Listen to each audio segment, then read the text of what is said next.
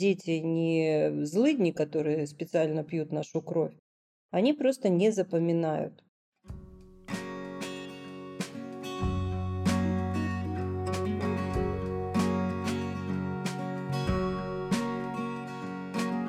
Всем привет! С вами подкаст «Мы родители. Миссия выполнима». Этот проект мы делаем для людей, у которых уже есть свои дети, то есть, собственно, родителей, и для нашего внутреннего ребенка, субличности, которая придает нам легкость и игривость, помогает осваивать новое и в то же время часто бывает самый травмированный. Родительство – это отличная возможность осознанно давать внимание и себе, и детям. Здорово, правда? Миссия выполнима. Мы, автор контента, врач-психотерапевт Марина Лазовская, я, соведущая Дарья Лазовская, дочь и сама мама троих детей, и Яна, стажер проекта и тоже мама, вот такое у нас подобралось трио родителей, живущих в процессе самопознания. Записали эпизод, в котором много тепла, провокационных вопросов от МВ, Дарьи и Яне, и как они из этих вопросов выкручивались. Внимание к родителям как к самым бесправным членам общества и прожектор, направленный на наш родительский гиперконтроль. Эпизод получился добрый и немного хулиганский, но мы снова и снова убедились в том, что алгоритмы универсальны и работают для всех. Постоянные слушатели знают, что выпуски подкаста мы пишем во время онлайн-трансляции. Попасть на интерактивное шоу можно по пятницам в телеграм-канале «Не психуй». Активная ссылка в описании выпуска. Мы вот здесь регулярно, каждую пятницу, да и по средам, собственно, тоже, выводим э, из-за кулисья нашего внутреннего ребенка. Мы много об этом говорим, но всегда, мне кажется, важно услышать это снова. Может быть, оно упадет на нужную почву. А зачем нам нужно знать о нашей субличности ребенок и зачем нужно давать ей внимание? Что будет, если мы не будем этого делать? Тогда я тебе задам встречный вопрос. Вот у тебя трое детей. Зачем они тебе? Чтобы были.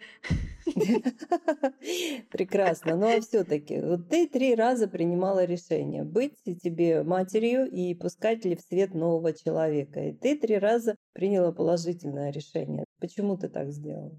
Ну, третий раз я знаю, почему я это сделала, потому что мне понравился результат первые два раза. Прекрасно. Ну хорошо, тогда сузим поиск до первого раза. Первый раз я не могу сказать, что это было сильно сознательно. Так, выкручивается как может. Ты посмотри, что творится. Яна, может быть, ты ответишь на этот вопрос? У тебя двое детей. Зачем они тебе? Марина Витальевна, я могу ответить на этот вопрос так. В первом случае я поддержу Дашу. Но впоследствии, когда я стала мамой, я поняла, что дети дают мне возможность э, быть лучше, я благодаря им сама меняюсь. И вот эта мысль меня сейчас вдохновляет. Прекрасно. То есть меня, меня МВ застала просто в полном КД. Яна на волне моего КД ответила правильно. Супер. Мне нравится наше трио. Да, Яна, она просто глубоко сейчас погружена в повестку, потому что она заканчивает второй курс «Формула любви», где как раз весь год, весь курс мы обрабатывали вот э, свои контакты, свои отношения с субличностями. Поэтому у Яны материал, вот он прямо рядом, а ты уже просто, ну, скажем, какие-то вещи могли и подзабыться. Тем более, да, это был совершенно спонтанный такой вопрос. Я понимаю, что очень трудно на него было ответить. Ну, вы молодцы, вы справились. Одна, как выкручиваться, а вторая... Ну, в общем, если бы вы меня спросили, намекаю. А, считайте, что мы спрашиваем. Мы спрашиваем, да, Ян? Да, мне очень интересно услышать ваш ответ, Марина Витальевна. Э, мой ответ очень простой. И в первом, и во втором случае мне было ужасно любопытно посмотреть, что получится. А, ну это-то да, это-то понятно. Это-то понятно, да. Самые простые ответы лежат на поверхности. И, конечно, я согласна с Яной, что дети нас меняют. Почему? Потому что мы никогда себя по-настоящему не узнаем, не побыв вот э, много лет постоянной плотной экспозиции, без перерывов, отпусков и выходных, в состоянии экстремального стресса. Потому что дети – это психопомпы. Это система, ну назовем так абстрактно, система, которая родилась для развития. И вот с момента зачатия и вот по любой его день ребенок делает только одну вещь – он развивается. Поэтому мы развиваемся вместе с детьми, мы действительно меняемся, мы, скажем так, платим. Плата за родительство – это отказ от гедонизма, то есть желание, потребности посвящать всю жизнь только себе и своим удовольствиям. Мы его меняем на родительский альтруизм, и это обмен очень крутой, потому что что в результате мы должны получить, если мы пожертвовали фактически своим временем, своей свободой, своим спокойствием, и своей возможностью посвятить всю жизнь себе. Что-то же мы должны за это получать. И вот мы получаем за это опыт параллельного развития рядом с э, системой, которая только и делает, что развивается. Поэтому да, это очень крутая плата, ну и крутая возможность узнать о себе что-то совершенно необыкновенное, пройти такой стресс-контроль, что уже ну, практически стать очень сильным и стрессоустойчивым. И эм, когда мы общаемся со своими субличностями, родитель, ребенок, взрослый, мы всегда ставим акцент на то, что родитель без ребенка, он просто ну, не имеет смысла, потому что не бывает детей без родителей, а родителей без детей. Ну, на анатомическом, биологическом контексте это так. А субличность взрослой – это то, что является хранилищем, активно действующим хранилищем всего нашего жизненного опыта за минусом эмоций. Потому что ребенок, родитель – это всегда эмоции, а взрослый, почему он умеет разруливать конфликты? Потому что он безэмоционален. Это такой супер классный, уникальный, подходящий только мне, у каждого так, компьютер, который анализирует, он никогда ничего не забывает, он постоянно все анализирует, запоминает, создает опыт, и мы этим опытом должны пользоваться. Но у большинства людей это субличность взрослый находится в аморфном, рассредоточенном, расфокусированном состоянии и зачастую путается с субличностью родитель. Отличительный признак только один. У парочки неразлучников родитель и ребенок эмоции, все построено на эмоциях, а у взрослого эмоций нет. Там есть только холодная аналитика. Холодная именно потому, что нужно остужать эти две горячие головы. Поэтому что такое субличность ребенок? Это наш потенциал для развития. Напоминаю, 4650 недель, 85 лет жизни. Нам отпущено, чтобы что сделать? Чтобы максимально развиться в тот, развить тот потенциал, который в нас заложен, и улучшать себя каждый день.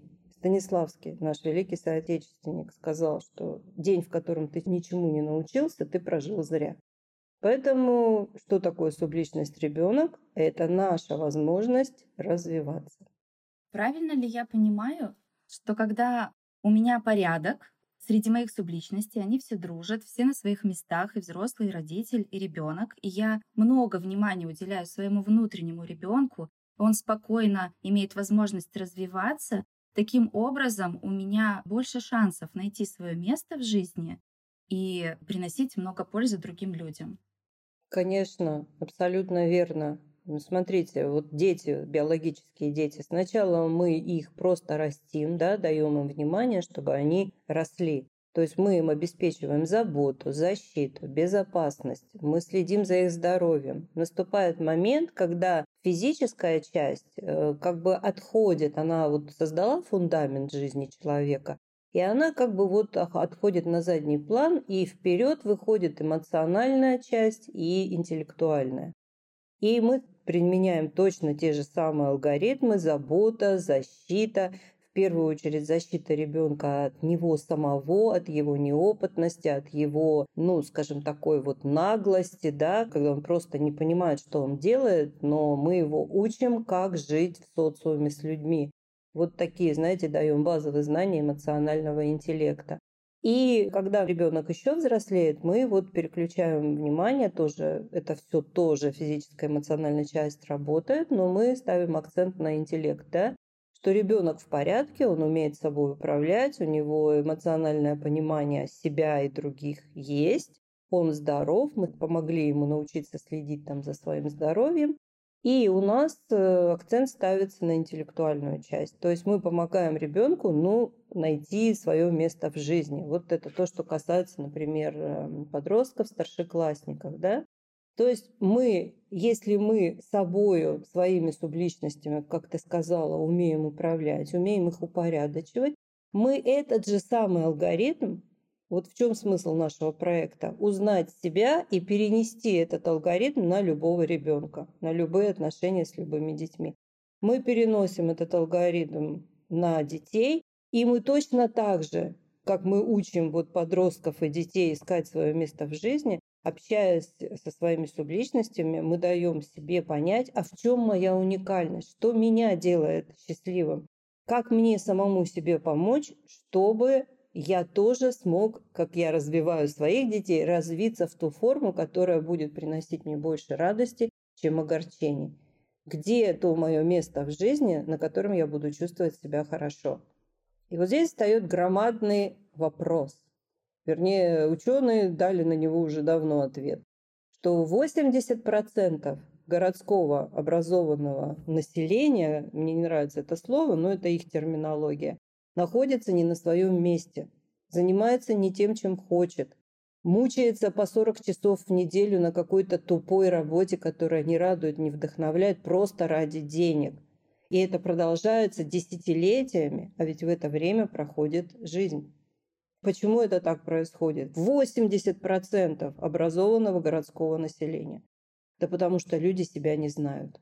Они не знают, к чему себя применить, в чем их сила, в чем их особенность, в чем их самобытность, в чем их уникальность. И поэтому тупо идут, как им внушили, вот, чтобы совершать вот эти вот какие-то минимальные приносящие деньги действия. То есть механический рабский труд. Вот откуда корни идут у этого глобального несчастья, от того, что мы себя не знаем.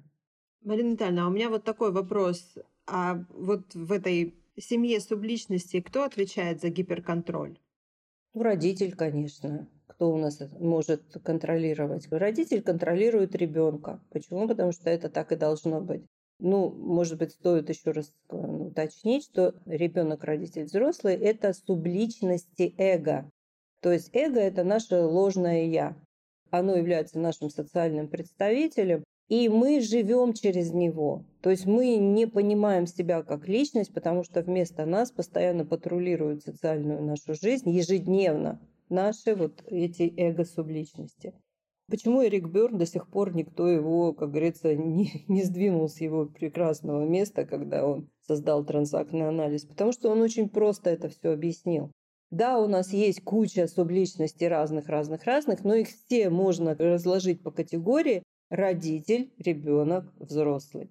Например, когда мы идем там развлекаться, когда мы идем танцевать, дурачиться, когда мы играем с детьми, бросаем подушки, когда мы делаем что-то, что нас развивает, это какая субличность все хором? Ребенок. Ребенок. Совершенно верно. Ребенок без родителя не жилец. Что в физиологическом смысле, что в психологическом смысле. Поэтому у ребенка должен быть рядом родитель, который будет его контролировать, регулировать и направлять. Почему? Потому что ребенок живет в диапазоне получить удовольствие, избежать боль.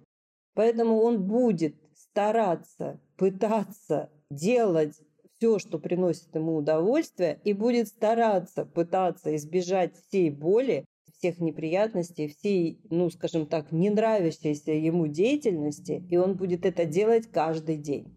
Поэтому нужен кто-то, кто будет этот термоядерный реактор направлять в мирное русло. Это родитель. Магазин возможностей – это подборка курсов школы самосоздания – инструментов на научной основе с учетом знания и понимания алгоритмов жизни. Каждый курс – устойчивая инвестиция в изменчивом мире. Они не портятся и не устаревают. Курсы и инструменты качественны, эффективны, уникальны и долговечны. Они проверены на практике и показывают высокие результаты. А еще адаптируются под владельца и развиваются вместе с ним.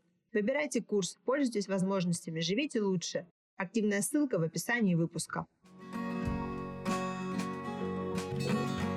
Работает ли вообще вот эта схема? Ну, жизнь-то моя такая себе, не сказать, чтобы сильно удалась, но я рожу детей и через них все исправлю.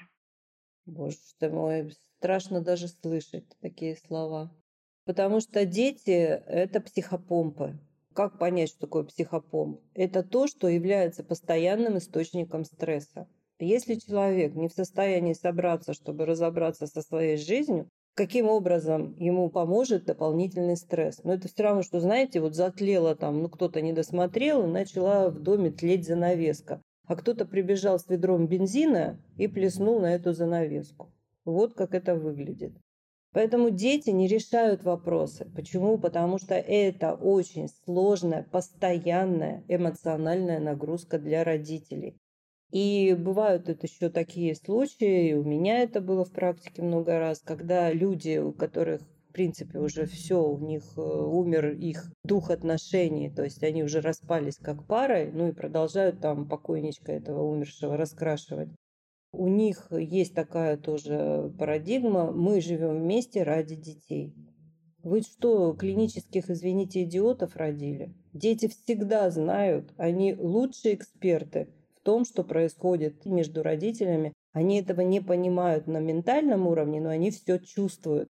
И поэтому, если они живут в такой арктической эмоциональной пустыне, где между родителями нет мира, лада, и они просто формально там общаются на какие-то бытовые темы, дети это чувствуют, и у них начинает вырастать тоже эго начинает выращивать защитные программы. Они выносят этот опыт, и куда они его несут? Они его несут и по нему строят свою личную жизнь, когда становятся взрослыми. Поэтому нет, это не работает. И если ситуация складывается так, что родители не могут найти общий язык, то надо идти к специалистам, потому что кто такой специалист? Ну вот кто такая я, когда я на работе? Я субличность взрослый. У меня есть база данных, я дополняю ее информацией, когда собираю ее на этапе подготовки к личной консультации у людей, с которыми я буду работать, или у человека. И моя субличность взрослый сопоставляет одно с другим и делает выводы, куда, в каком направлении лучше направить внимание э, этого человека, где ему нужно искать корень его проблемы. Понять, что в разводящихся парах 50 на 50 всегда поучаствовали оба в том, что их отношения заболели. Ну, исключения составляют только те случаи, где один из пары, ну, скажем так, является носителем какой-то нейрологической или психической деструктивности. Поэтому в остальных случаях все поучаствовали, оба поучаствовали 50 на 50.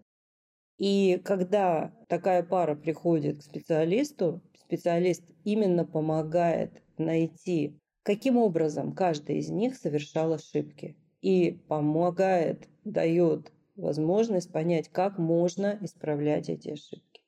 Вот 7 из 10 пар разводятся. Вот если бы 7, которые собирались разводиться, пошли все к специалистам, помогающих профессий, психологам, психотерапевтам, психоаналитикам, я вас уверяю, развелись бы только пары три. Почему? Потому что они изначально не должны были быть вместе, но в угаре гормональном они просто, ну вот, сцепились и создали пару.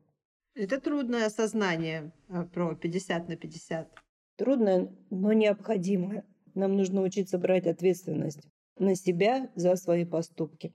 Большинство взрослых людей этого делать не умеет, даже которые говорят, я очень ответственный, я гиперответственный, да, ты очень ответственный и гиперответственный, но не по отношению к себе. Поэтому твой ребенок капризничает, он эгоцентрично требует, чтобы весь мир плясал под его дудку.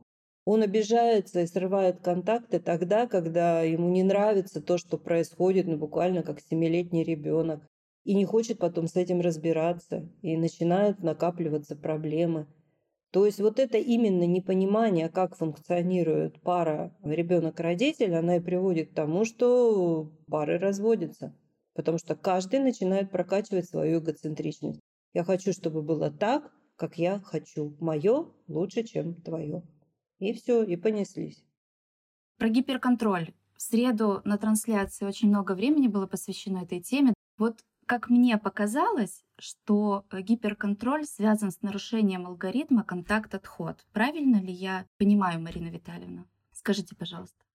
Действительно, если ребенку нужно дать понимание, как себя вести, например, мы проявляем контроль, да? то есть мы говорим, что вот так делать нельзя, потом говорим, как нужно делать, потом это повторяем еще столько раз, сколько нужно, чтобы ребенок запомнил, потому что дети не злыдни, которые специально пьют нашу кровь, они просто не запоминают. Никто ничего не в состоянии запомнить с первого раза, кроме экстремально, скажем так, акцентирующихся на выживании каких-то вещах. Вот это наша психика запоминает быстро. Почему? Потому что это фактор выживания. Поэтому воспитательные системы очень часто основаны на страхе, на запугивании, потому что так ребенок запоминает быстрее. Он потом, правда, тупеет, у него потом происходит замена защиты на развитие, то есть он больше защищается, чем развивается. Но тем не менее, он более управляемый, более послушный, с ним легче взаимодействовать. Поэтому, когда мы спокойным, добрым тоном объясняем, ну, доброта потом зависит от количества повторений, конечно, мы объясняем, что вот так делать нельзя. Нужно сделать вот так. Если ты накосячил, исправь. Исправь, извинись, ну, опционально, в зависимости от контекста. И мы это повторяем столько раз, сколько раз ребенок будет ошибаться. Ну, немного снижая степень доброты в плане подачи. То есть некоторую холодность из какого-то там уже повторения мы говорим. Я тебе об этом говорила. Мы с тобой эту ситуацию разбирали. Пожалуйста, будь внимательней. То есть мы таким образом помогаем ребенку формировать самоконтроль. А вот если мы ходим за ним и, например, постоянно его контролируем, ты поставил там тарелку в мойку, когда поел, ах, ты не поставил тарелку в мойку, когда ты поел, а почему ты не поставил? Ну вот это вот уже гиперконтроль. То есть мы не даем ребенку совершить необходимое количество болезненных ошибок, чтобы он запомнил сам, и ему не нужен был внешний надсмотрщик. Поэтому самоконтроль, контроль и гиперконтроль, они зависят от того, как мы регулируем какую-то ситуацию. Если мы ее регулируем с позиции «а мне лучше самой все сделать, чем без конца это все сто-пятьсот раз ему объяснять», то это будет один вариант. Если мы начинаем зудеть, занудствовать и постоянно ребенка клевать, когда он ошибается, он выносит э, мнение о себе, я плохой, я никчемный, ну и давай, сгорел сарай, гори и хата. И что вы от меня хотите? Ну вот, вот, и плевать мне на всю вашу ответственность. И понеслась цепь беззаконий. Совершенно верно и который иногда, а то и зачастую приводит именно к тому, что ребенок без руля и витрил, без э, самоконтроля начинает э, интересоваться какой-то криминальной деятельностью именно потому, что ему не рассказали, что ты совершишь ошибку, и ты же будешь ее исправлять. Ты будешь ее исправлять. Поэтому здесь нужно быть последовательными. То есть, если ребенка нужно наказать, у нас, кстати, есть прекрасное видео на YouTube про наказание, как и правильно наказывать детей. Если ребенка нужно наказать, потому что в этот момент происходит коррекция его заблуждения какого-то, отсутствие из-за того, что у него нет просто опыта, то в этом смысле нужно быть последовательным. То есть не вестись на провокации, не вестись на манипуляции. Например, ребенок что-то совершил утром, ему сказали, что так делать нельзя, он не захотел исправить ошибку, и он пошел в школу. Знаете, о чем думает в этот момент ребенок? Когда я вернусь, они уже все забудут. И зачастую так и бывает. И поэтому он остается, как говорится, безнаказанным, а еще и делает вывод. Ага, круто, значит так можно делать. И потом его очень трудно будет от этого отучать. Поэтому последовательность, добрая строгость она как раз помогает нам не уходить в гиперконтроль самим и не лишать ребенка вот этого бесценного опыта самоуправления. Да, вот мне тоже кажется, что дети из э, загиперконтролированных э, семей, они, как правило, в жизни потом самые беспомощные или им, в принципе, потом трудно жить по множеству причин. Я уже говорила, да, что в подкаст я даю, ну, скажем, уже апгрейженную информацию по сравнению с той, что написано в статье, э, где описывается кейс на приеме.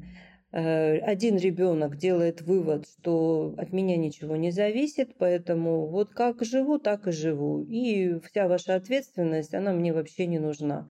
А другой ребенок, чаще девочка, она как раз примет вот от мамы эстафету вот этого вот гиперконтроля и гиперответственности. Ну что ж, дорогие друзья, наши слушатели, благодарю вас за внимание. И берегите себя, берегите детей. И помните, что любую самую неприятную ситуацию можно разрулить, если знаешь зачем и как. Всем спасибо, до свидания, до новых встреч. Всем спасибо, до новых встреч. Хотите задать вопрос? Пишите продюсеру проекта, мне, контакты в описании выпуска. И подписывайтесь на нас на любых удобных вам подкаст-платформах.